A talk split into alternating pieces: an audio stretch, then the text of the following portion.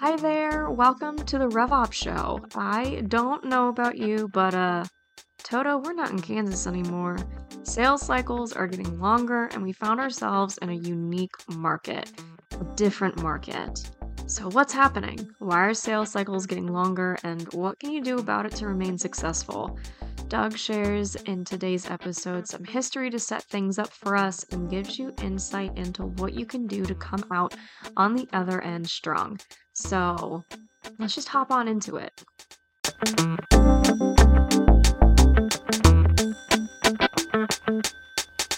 Jess. What's going on, Jess? Oh, you know, you should be pretty excited. This is like the only thing. Wait, wait, wait, wait, wait, wait, wait, wait, wait. What? Wait. Because before we go there, I want to just say welcome back. How was your Thanksgiving?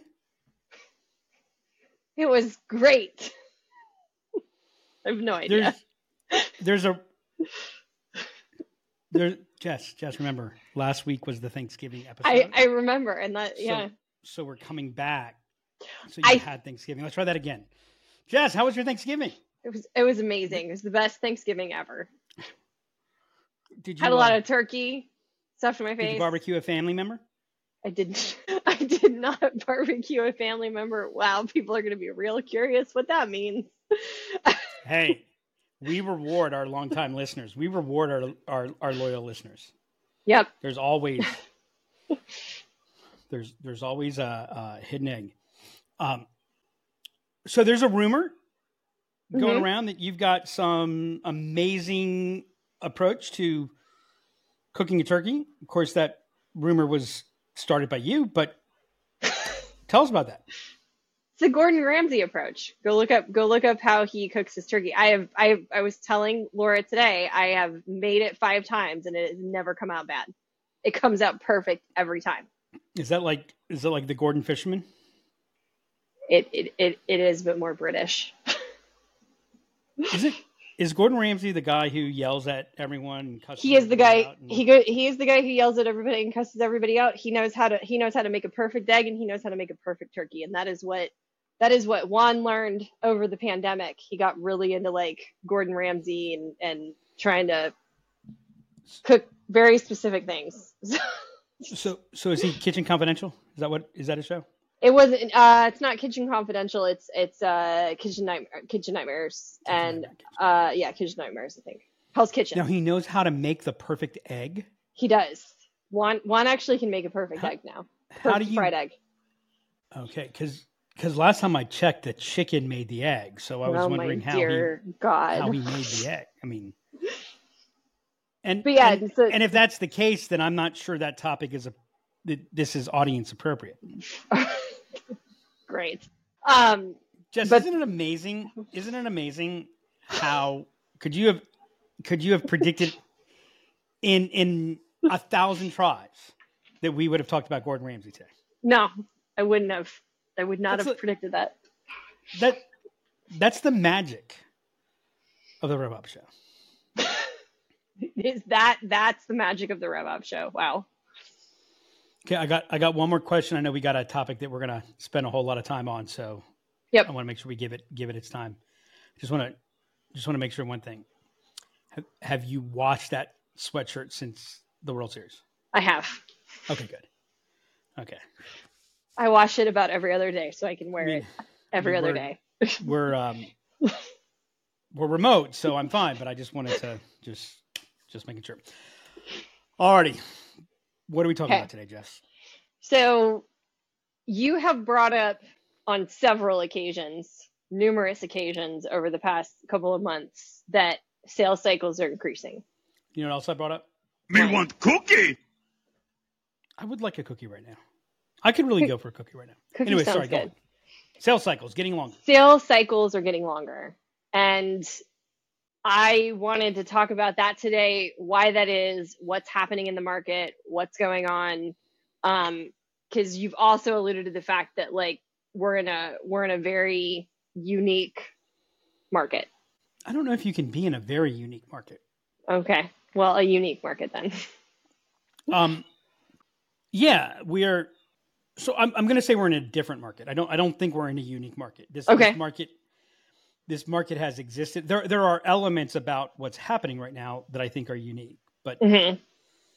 I I think that two things are important when we talk about structural challenges like this. One one is um, we understand or at least have a hypothesis of how we got here. Mhm. You know, those those who don't understand history are doomed to repeat it. Yep. Um, and then also be able to identify what's what's similar or the same, what's different. Um, or boy, I'm in a Mark Twain mood today. As Mark Twain said, history doesn't repeat itself, but it does rhyme. Um, so, so, so I think that, that that's important. There, we are in a different market. There's, there's no question we are in, in a in a very very different market. Um, I think our our project title for the show was um, "We're not in Kansas anymore." Yep. Um, to sales organization, sales leaders, sales people, I say, Toto, we're not in Kansas anymore. There, there are certain elements of, of what we're experiencing right now that, for me, Mhm. are unique. I, it, it's a there's a schizophrenia in in some of what what I'm seeing in, in go to market. So we'll get to that. Okay. I, I think one of the things that's really important to point out here, though, is that the market that we're in Mhm. is one that at least many, and I actually think probably most executives, well, many executives were barely alive the last Okay. time we were in a market like this. And I would say most executives were not, were pre career, Right. right? So, you know, one of the things that you have to do when you're in a place that's different is to understand that it's different. Um, our tendency, and, and, and it is a tendency of top performers, it is, it is, it is a tendency of success. Um, you know, following good to great when a whole bunch of qu- quote unquote great companies blew up, Jim Collins was kind of forced to do a why companies fail Right. research. And and do you know what the number one cause of failure is? Not growing. What? Success. What is sex? What is success? Sorry, what does success breed? The question, what does sex breed, would be would have a very different um, answer. What does success breed? It breeds hubris. Hubris. Yeah, What are what's hubris? overconfidence. Okay. What what it also does is, you know, uh, I haven't told this one in a while. When when I was at Merrill Lynch, I used to keep a sign ab- above my uh, above my door, not not on the Mhm. outside coming in, on the inside going out, so that I would see it all the time. And that sign said, "Never confuse brains with a bull market." Right. Yeah. Right. And and the thing to understand is when you're right, Mm-hmm. at, at- best, fifty percent of the reason that you're right is luck. Yep. and and it's and it's really really easy to start believing yourself you start thinking i know what to do Yeah. oh i've i've had this problem of of longer sales cycles before what we must do is and we go back to the playbook Yep.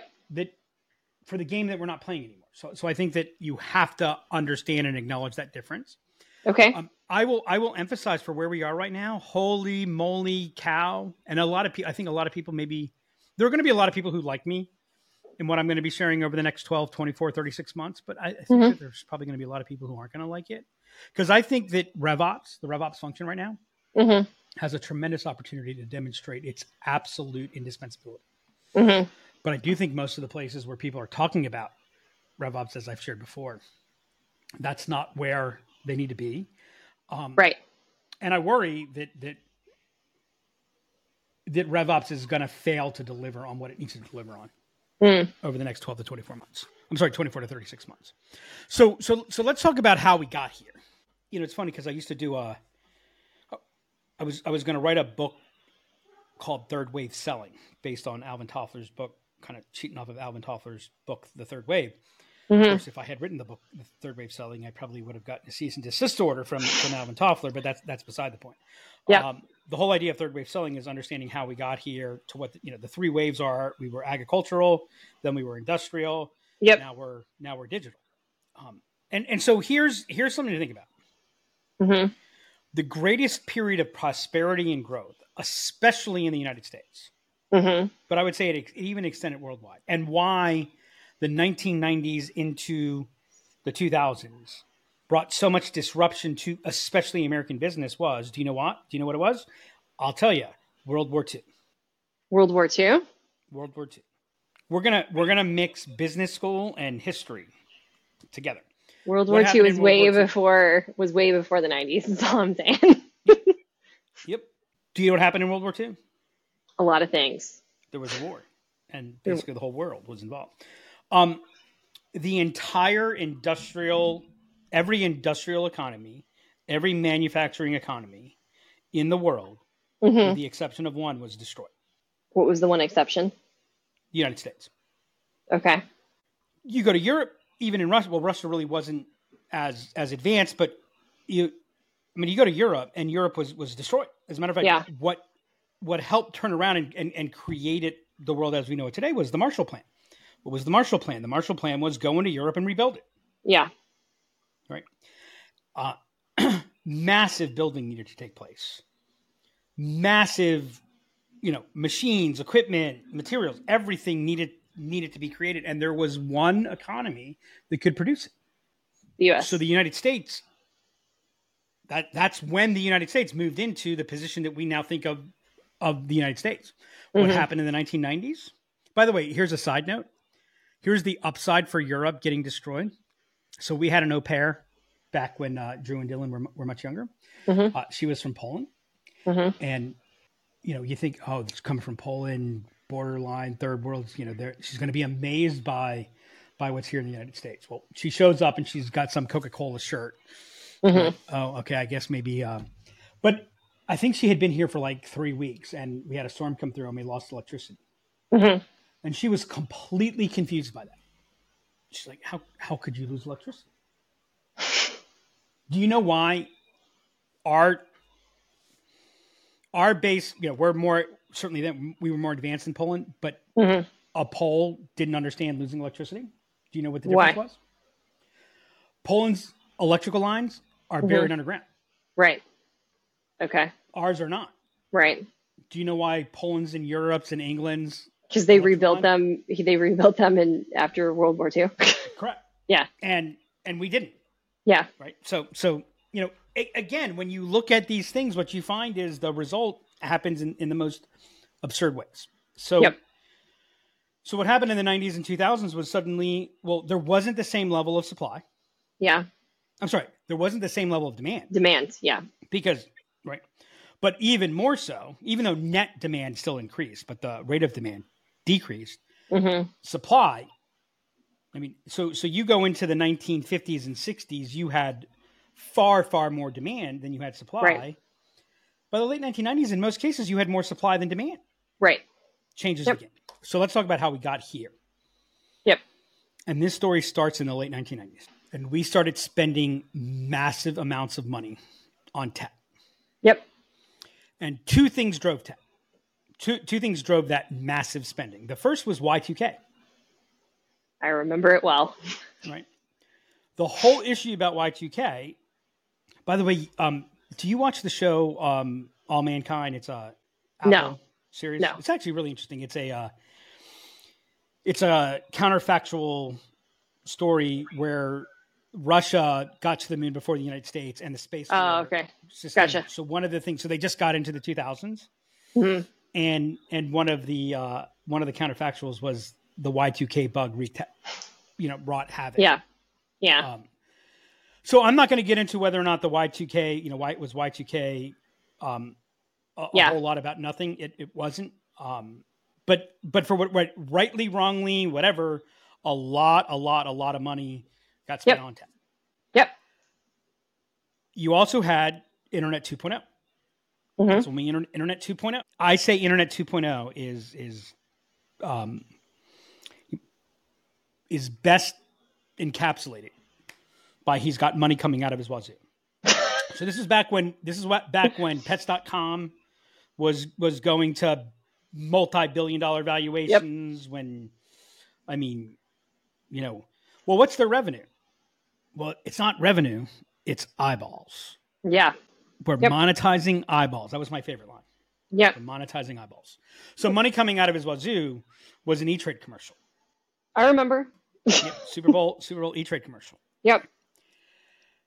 So, Internet 2.0 hits peaks in 2000, greeted with a massive explosion in the markets. Mm-hmm. We go from Internet 2.0, Mm-hmm. which is 2000, that disrupted the markets and, and messed with interest rates and money. We got through that. And Yep. then we hit the banking crisis and the Great Recession. And we learned there that there was a lot of fake money. Yep. One of the biggest issues that, that, that happened once we got through the banking crisis. And by the way, that banking crisis was like I lost sleep. The, the funny, not funny thing is, I understood what was happening because Yeah. I've been in financial services and I really Yeah. wish I hadn't. So, so I did not understand what was happening, but right in the midst of the banking crisis, I had just started my first real job, and I was at an architecture firm, and I remember all of these all of these guys around me just like constantly checking the market and having like panic attacks at their desk over what was happening. Like So- fascinating to watch. So I wish I was them. no i understand. i con- get that. My, yeah. Let me just say, I wish my concern hmm was my stock portfolio. right. Right. What what I don't think people understand is that that in in late 2008 into 2009 it was an extinction level event, right? I still remember the day that we learned that the overnight money auction, like literally the the quote unquote bonds or bills that matured the next day hmm had no buyers, zero. Like the Yeah. money market stuff, nothing. yeah That is literally like the Earth's core no longer rotating. Right? It was a scary, scary thing. Yeah. We and and we learned what caused that to happen and the reaction after that. And then as we got through that, as we began to get through that, we then had COVID.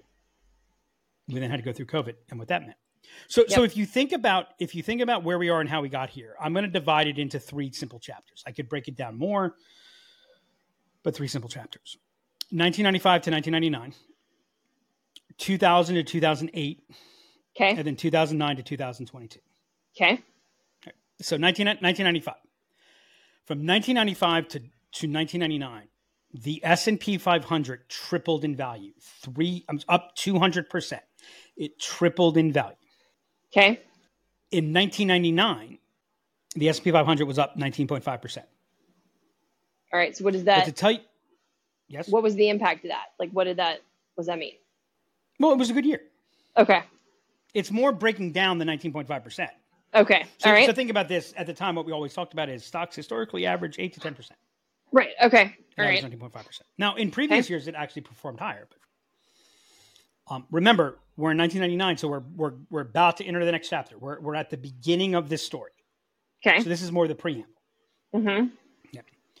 If you take a look at the S&P 500 and you look at the companies in the S&P 500 and you break them up into two groups and you say, let me put all the S&P 500 companies that made money that year, that were Mhm. profitable, and let me put all the companies that lost money, pet stock. okay Companies that lost money. Now, wouldn't you Mhm. think companies that make money would do better than companies that lose money? yeah companies that made that lost money that year, hmm you brought them together, their average return was more than 30%. They were up more than 30% in 1999. Hmm. Companies that made money, the average Mhm. performance was down 3%. They were down. The higher the quality, the worse the performance. Why? Well, think about this. If you're a college player in Mhm. basketball, you're a Yep. basketball, you're, you're a college basketball I'm, fan. I am a college basketball fan. Yep. What happens to somebody who stays in college through their senior year? What happens to their draft status? It goes down And how much does it go down? significantly. Somebody who's played one year of college, which is They're now usually- required because you can't. Yeah. Someone who's who's gone through one year of college, who rode the bench their freshman year, but Yep. has the tools, where's their draft status? Higher up.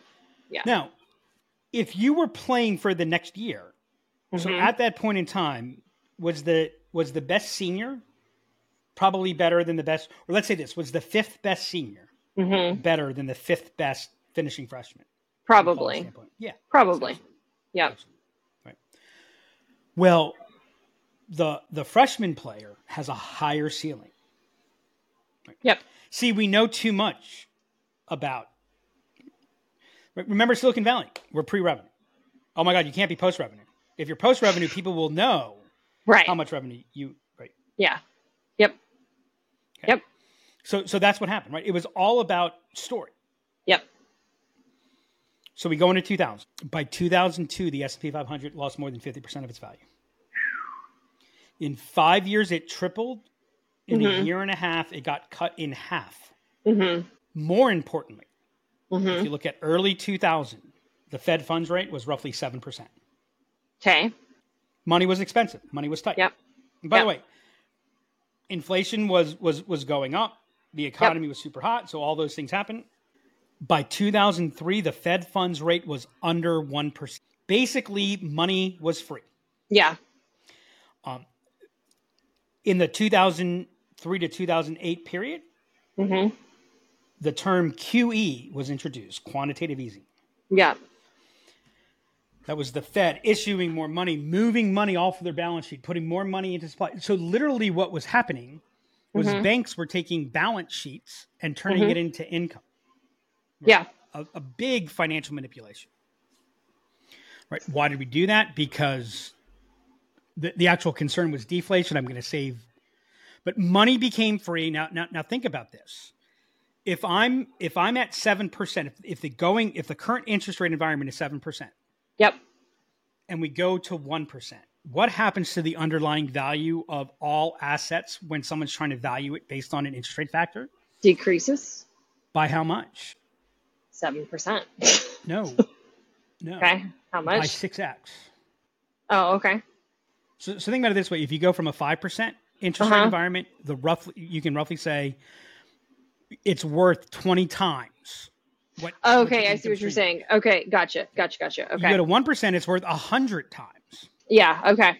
Yep. Yep. I gotcha. Okay, so Okay. so by the way, all of a sudden, small amounts of money hmm like if if I go from seven percent to one percent, a million dollars of of a million dollar stream is worth more Yeah. than five million dollars was Yeah. Yep. easily. Okay. Yep. So money becomes free, money becomes easy. So we Mhm. start flooding the system with money. Yep. We see the market come back. And in mm-hmm. 2007, the Fed funds rate peaked at 5.5. And in 2008, Bear Stearns and Shearson Lehman implode. And the Fed funds rate doesn't go to under 1%, it goes to 0%. Yeah. We start issuing quantitative easing too. Money starts flooding the market. The Fed funds rate doesn't break 1%, which, which is historically low. Yeah. I mean, there was no such thing as a Fed funds rate as 1% if you grew up in the 1980s and 90s. right. Yeah. The Fed funds rate breaks 1%, doesn't break 1% until 2017, roughly nine years. The Fed funds rate is zero, or for all practical purposes, zero. Yep. And peaks at about 2.5% in 2009 with, with massive complaints about raising interest rates and Right. blah, blah, blah. I remember. Yep. And then what happened following 2019? You mean two- 2020? And what happens in 2020? We get COVID. We have COVID. The Yep. system stops again. Yep. Fed funds rate goes back to 0% and doesn't rise again until mid 2022 as infl- inflation starts to take off. Yep. And we are where we are now. Mm-hmm. Massive amounts of money fl- um, flood, massive, you know, interest rates at basically zero. Money is free. And when the interest rates at, at less than 1%, where do you go to get returns? The only place you can go is is equity investments. Mm-hmm.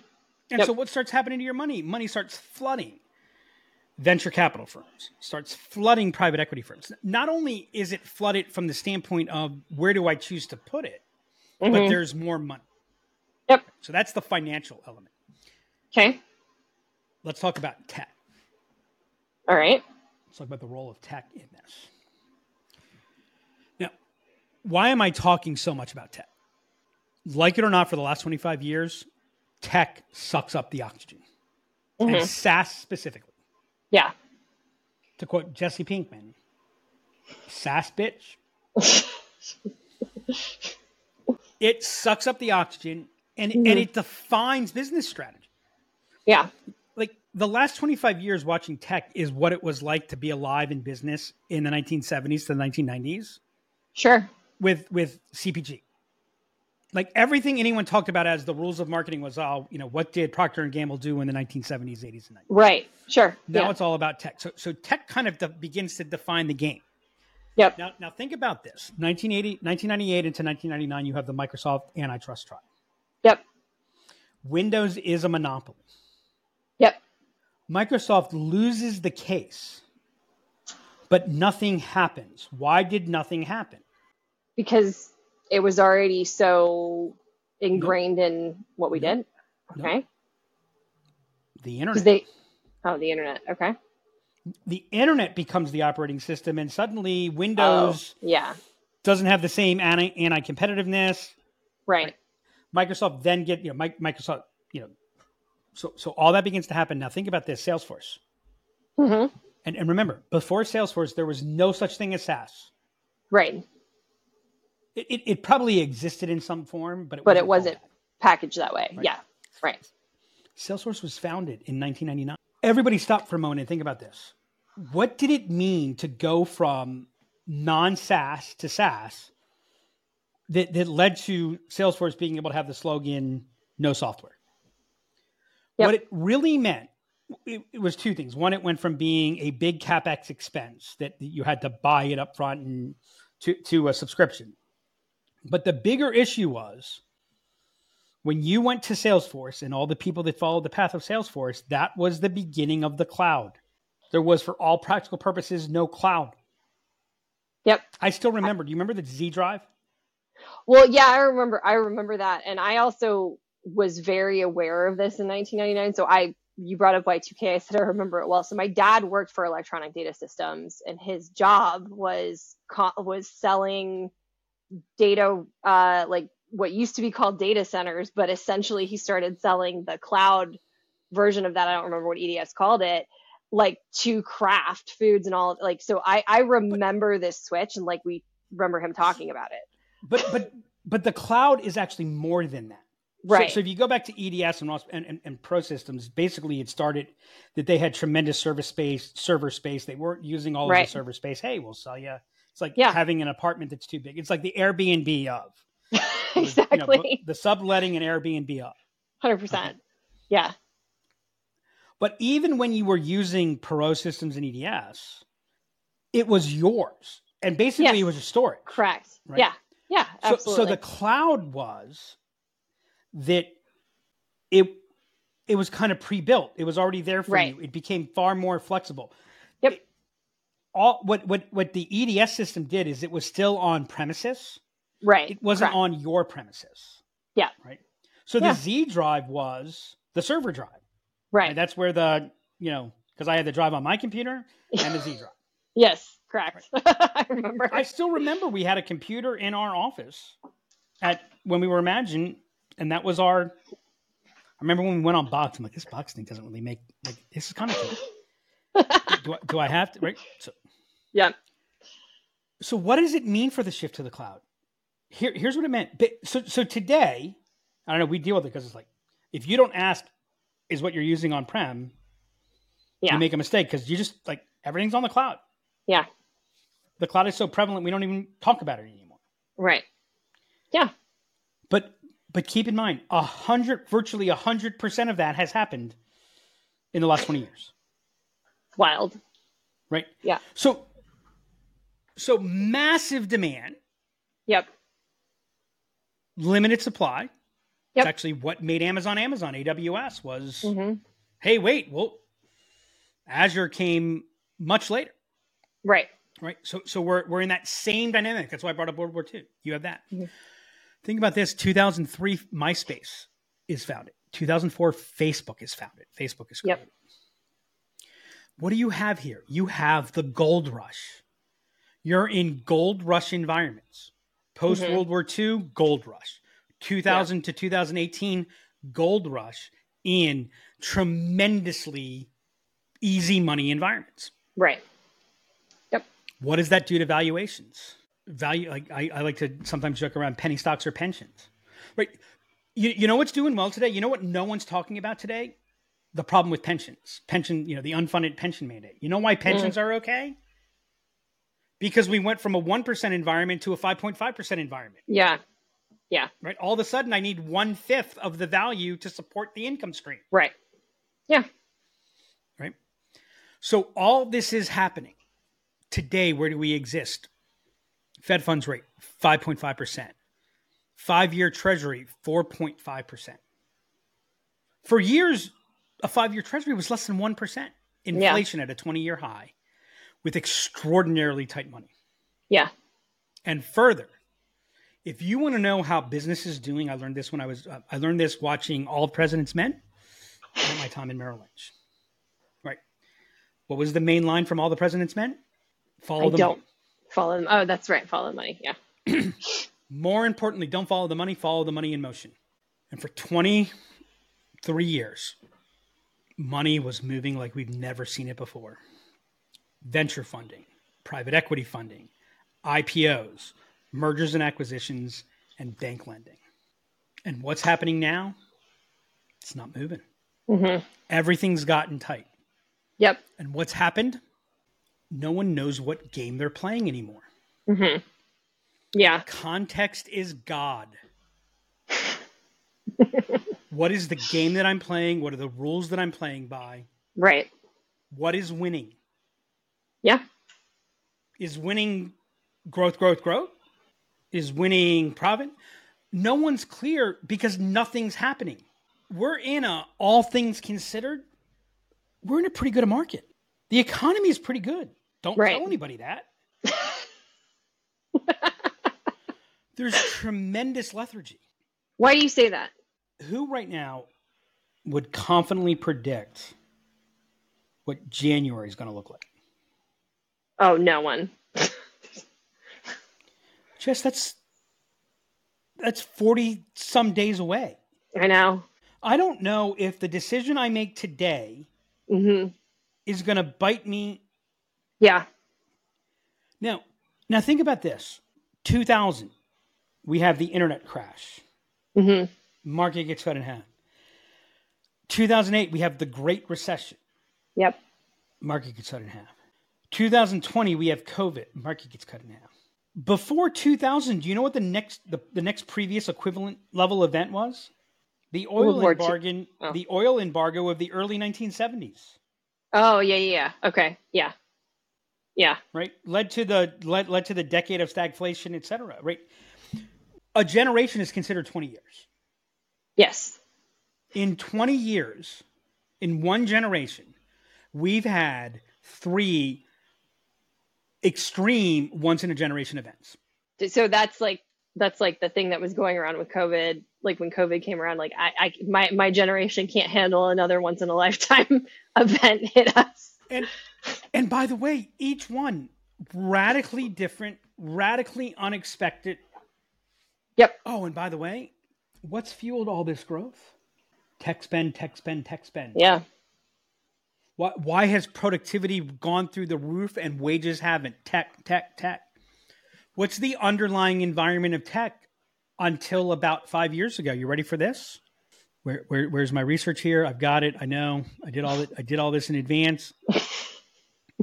um, GDPR introduced in 2018 the first real piece of regulation to really influence technology in 18 years. Microsoft trial in 98, finishing in 99 Yep.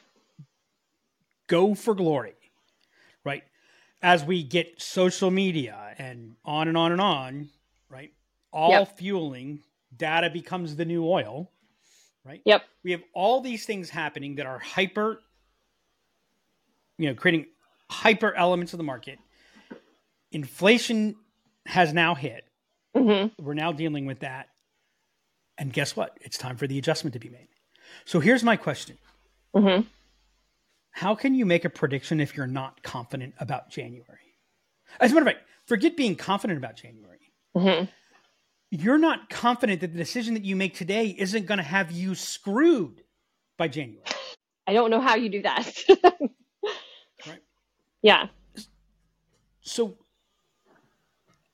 so, so, so why is there lethargy? Because, like, how much disruption can you take Right. Before you just, like, you're just confused? Just freeze. Yeah. right? It's just hard, Yeah. right? I don't know what I'm supposed to like. Satisfaction equals perception minus expectation. I don't know what to expect. How can I be Right. satisfied? Yeah.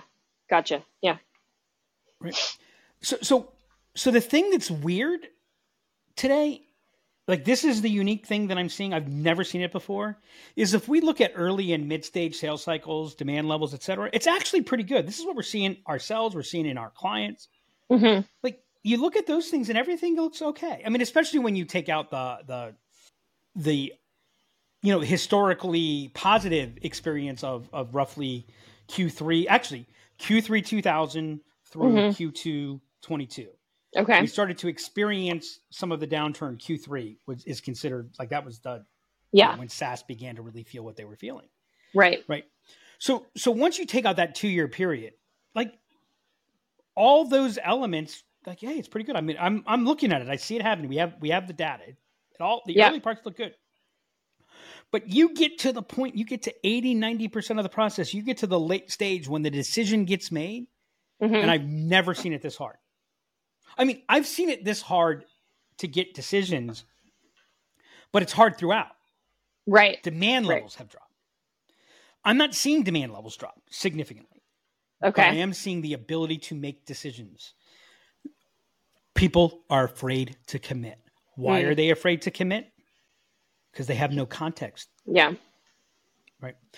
Think about this. And this is what this means for go to market. Every Mhm. purchase that you make, and really every decision that you make, is a representation of your prediction, or think of even better, is the bet that you're making about the future.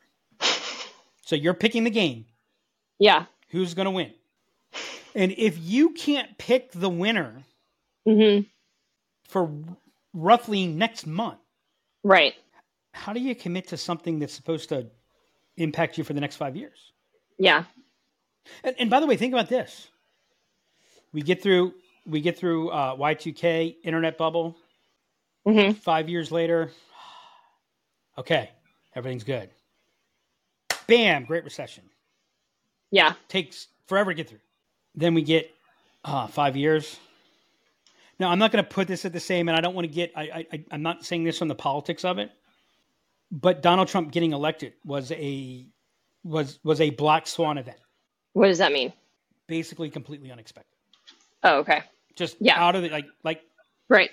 and again someone's going to say well you know um ned silver you know nate silver's index said there was a 33% that he would win i'm talking about going into 2015 into two, like at the point of the election i realized that that was but i mean remember Right. everyone was saying you know every every late night show was saying we got we got to tell the jokes while he's here Right.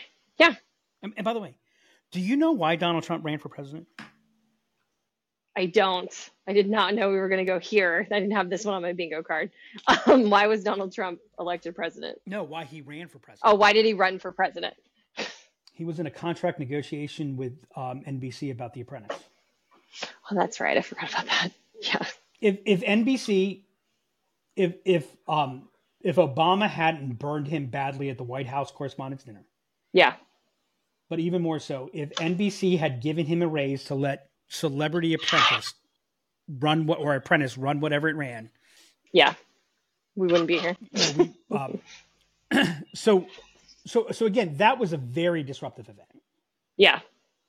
Yep. That, that then led to you know then then COVID. Yep. And so every time we're about to go, okay, we get sideswiped. Yep. Right? That that's why that's why there's lethargy. Okay. And so so you want people to be able to make decisions? You've got to create confidence. And how do you create confidence? You create confidence with context. And people have lost their context. Mm-hmm. People don't know, am I in the upside down Yeah. or the downside up? Mm-hmm. Yep. Artie, I just rolled on some history there. Any I don't I don't think I have any questions, but like what it so what does this mean for today? Like what what what are you recommending we do? What do well for today, I'll let everyone know we're actually we're actually recording this on the Friday before Thanksgiving week. so for today it means I'm about to be done because I'm taking next week off. you are? Um, it means that Toto, we're not in Kansas anymore. It means, you know what? We are not in the market that we were in. We are in a different place. Mm-hmm. It's too early to tell whether or not it's a structural shift. There, there's, there's three outcomes that could happen. Okay. In, inflation comes down, Mm-hmm. probably have some level mild recession. Interest rates come down, um, and and and we return to market conditions of of the last normalized market conditions of the last ten years. Mm-hmm. Like, We we could be there. Yeah. This could become normal. We could just be in a hard, tight period Yeah. of time. I mean, if, if you look at, um, you know, there are many times in history where you you've had to be careful. Money, money, capital costs. Yep. um, consider again the supply demand balance. That's one of the elements that I think is is you know outside of the quote unquote economy, interest rates, Fed funds, et cetera, is we're in a different place Yep. from a su- supply demand standpoint. Yep. Um, there there are very few indispensable. You have no choice. You can't do without. Yep. I mean, they're there, but they're nowhere near as. I mean, there was a period of time where you're going to the cloud. That that's still happening, but it's not happening in the bulk. We're in Right. we're in the later Sure. part of that wave. Yeah.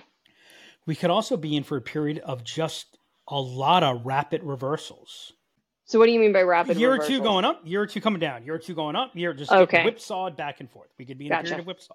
Those are the three options. I don't know where we're going to be. I'm not. I'm not saying we're in here forever, but what I do want to emphasize is I believe firmly. And by the way, if I'm wrong, I'm still better off. Even if interest rates do come back down, even if inflation does come back down over the next 6, 12, 18 months, Mm-hmm. Yep. I don't think that means that the market, that the, that the behavior of the market is going to go back to where it was Mm-hmm. because we're we're very much in an adjustment period. We we've been spooked, Yeah. Yep. and so it's probably going to take three to five years at least. If we get to a normal, Mm-hmm. it's probably going to take three to five years before we feel like normal. Right. And and and the good news is, if you adjust to the things that I'm talking about today, and I'm wrong, and we go back to how the market was, and life becomes easy, this will the things I'm going to talk about will not hurt you. They will Yeah. help you.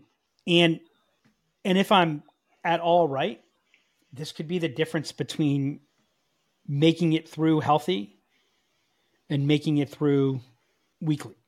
Yep. I don't mean like every week. So what do you need to do? What are we doing? What are we doing and what are we recommending? Number one, you need to adjust your message position.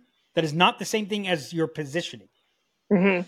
As a matter of fact, now you may need to change your positioning. You may need to look at that. You may need to look at your market and say, what is the problem set? Where do we really fit? Yep. But so much messaging has been about new, new, new, gain, gain, gain. And that messaging isn't going to have the same impact. Mm-hmm. You also need to change your selling proposition. It's it's no longer about being ahead of everybody else. It's about not falling behind. Right? We are in a place, and I remember this in the in the in the two thousands. It got you through, and and in the Great Recession, it got you through. Yeah. Is it is about loss avoidance today. Okay. That is the driver, right? And and and by the way, even in good markets, loss avoidance still still wins. Mm-hmm. Double down on insights and leadership. Insights are stop like I get in in like what's the word? Thought leadership. You, you do thought leadership for likes. Mm-hmm. You deliver insights for impact. Okay. You don't get the same number of likes. Right. You know, one of the one of the CEB now Gartner are responsible for two really amazing breakthroughs about go to market. One was challenger sale, Mm-hmm. and the other is about sense making. Stop talking about how easy it is and how great you are. I mean that that, that that's awesome for impulse purchases. It's awesome when when confidence is sky high. Look, especially if you're selling for real value. Like let's again, let's talk about companies that are, you know, 5,500 salespeople, like, you know, mid market and above, right? You're Yep. selling to the, you're selling to those companies. They know it's not easy. They don't want easy. They're not looking to save a million dollars because your product's a million dollars less than theirs. No, they're, they're, they're trying to drive enterprise value.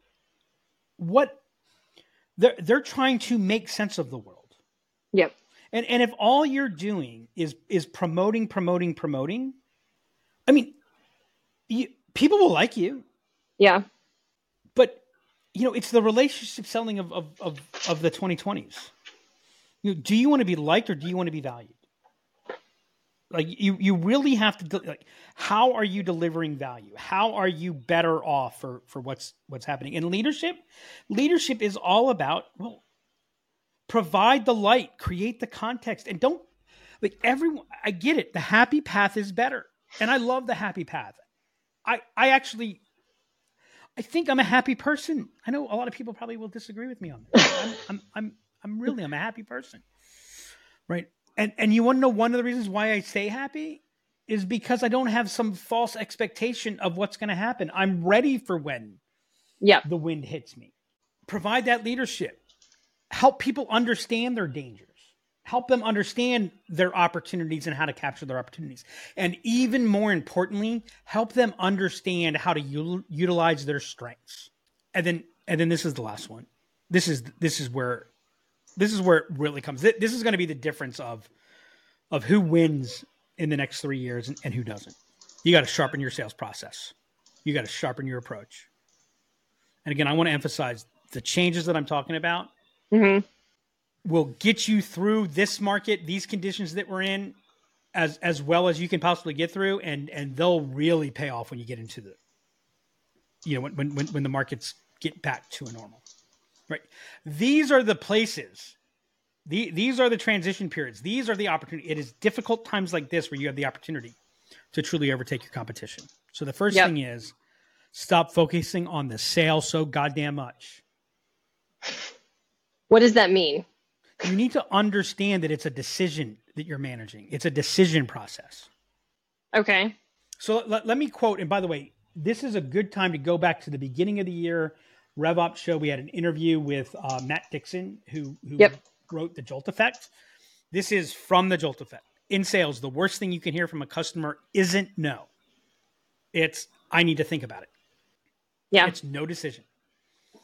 When this happens, deeply entrenched business device says to double down on your efforts to sell the buyer or to sell a buyer on all the ways they'll win by choosing you and your business. But this approach backfires dramatically. I am not saying this. The research back that Matt Dixon and others have done are saying this. By the way, I do say this, but I'm not the one saying this. Why? Because it completely gets wrong the primary driver behind purchasing decision making. Everyone is so focused on post intent, but they sell pre intent. Yeah. Once purchase intent is established, customers no longer care about succeeding. What they care about is not failing. And that is why everyone is stuck. They know they need to do this. But what if Yep. the market turns? They know they need to do this. But but if I get 500 seats, what happens if we lay off 20% of our of our staff? Right. Yeah. You need to know those concerns are there when you're going to market. You need to understand that. Do not wait for them. Deal with them early, deal with them directly. Assume there's going to be decision reluctance. There will be decision reluctance. I see lots of advice, which I agree with. You've got to sell to the CFO again. The CFO is there.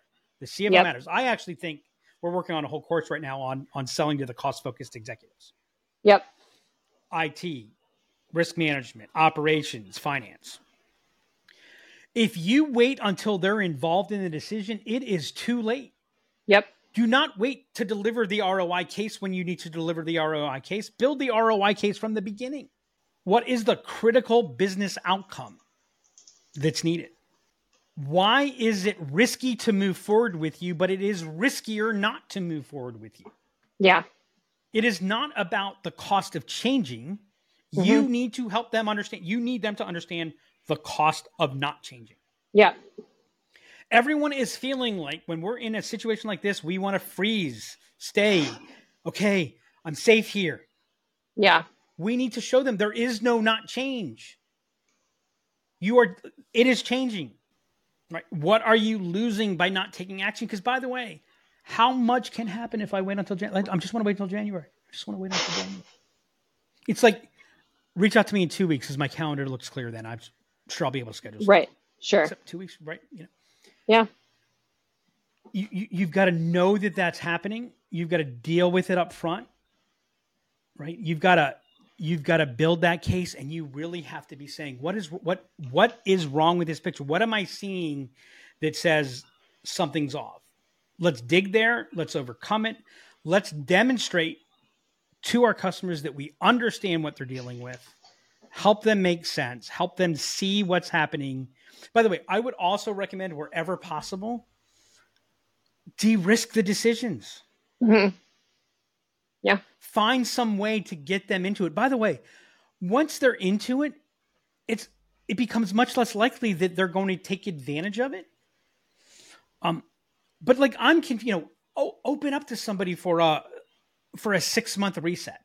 Right. Like, you know, you, you, you've got a seat based contract. Mm-hmm. Open up to a six month, um, yeah, you know, to, to, to a six month reset. Lower the lower the risk. Yeah. A a they can't lower the seats.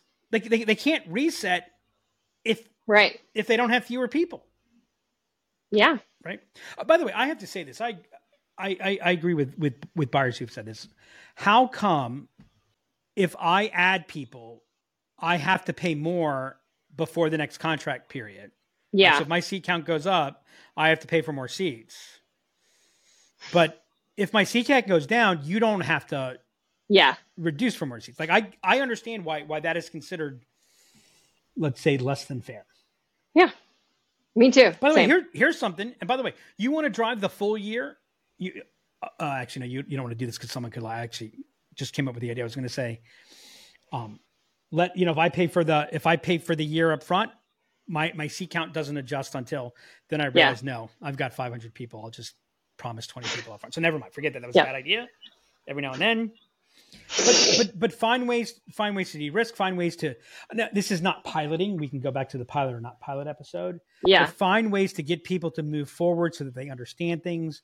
Yep. How do I make the decision less big? Yep. Um, but but I would say again, like the biggest thing that needs to happen is you need to be building that case. You need to be building indispensability from the beginning and realize early on everything's going to sound great. They're interested, they're ready, yep. they're excited, they need it. Yep. And then when you're 80% through, when you're 80% in and everything looks great, that's when it shows itself. And you've yep. got to you've got to be prepared for it. If you don't start addressing it until you're at that point, it is too late. Yep. Um, I think the the most the, my favorite thing that you talked about, and I and I haven't heard you you frame it this way, and I don't think I've heard anybody else talk about it this way. The fact that we're in this place of no context, and like we talk about unique, but I think or different, but I think actually calling out that there is no context and nobody really knows what to do is is is a great insight.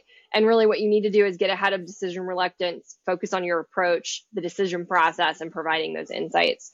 Um, those are the biggest things you can do right now to ensure you're able to move things forward. Let and, and let's just real quickly talk about this year, right? So, mm-hmm. so we come into this year, everyone's worried about recession, everyone, you know, inflation, et cetera. Yep. We begin to get a little bit more comfortable, and then Silicon Valley Bank happens, and we begin to worry: Do we have a banking crisis? Yep. Right. Unknown didn't directly impact a lot of people, but it's an yep. unknown.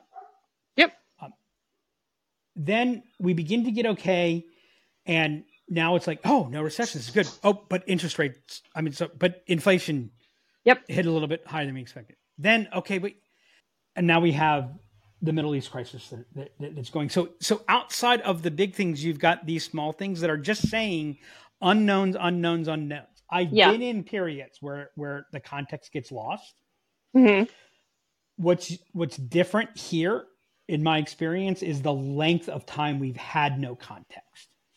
In 2008 to 2009, we knew we were in trouble. You had to shift your playbook to down market, right? This this period of time of of absolute lack of clarity has just gone on longer, and and that's where we're seeing this build up. That's why it's different. That's why we need to adjust. Yep. This was So RevOps, RevOps people, this is our time. Mhm. This is our time. This is our time to, to, to dig deep, to, to build and enable our teams to have the hard conversations, build the tools, build the processes so that they can be building the cases before they need it. And you do that, you'll be saying no to shitty RevOps. until next time. And that's a wrap on this episode of the RevOps Show. It's so important that we prepare for whatever may come our way in this different market. And having the history to show that we are, in fact, in a very different place today is great context for not having a lot of other context in this market. Also, as a side note, I just have to mention Doug could be a great motivator. I always get so pumped and excited after listening to how he delivers what you can do to be successful. It's something you should definitely consider actually listening to and implementing. And if you enjoyed this episode, please make sure to go subscribe on Spotify or Apple Podcasts or wherever you happen to listen to us.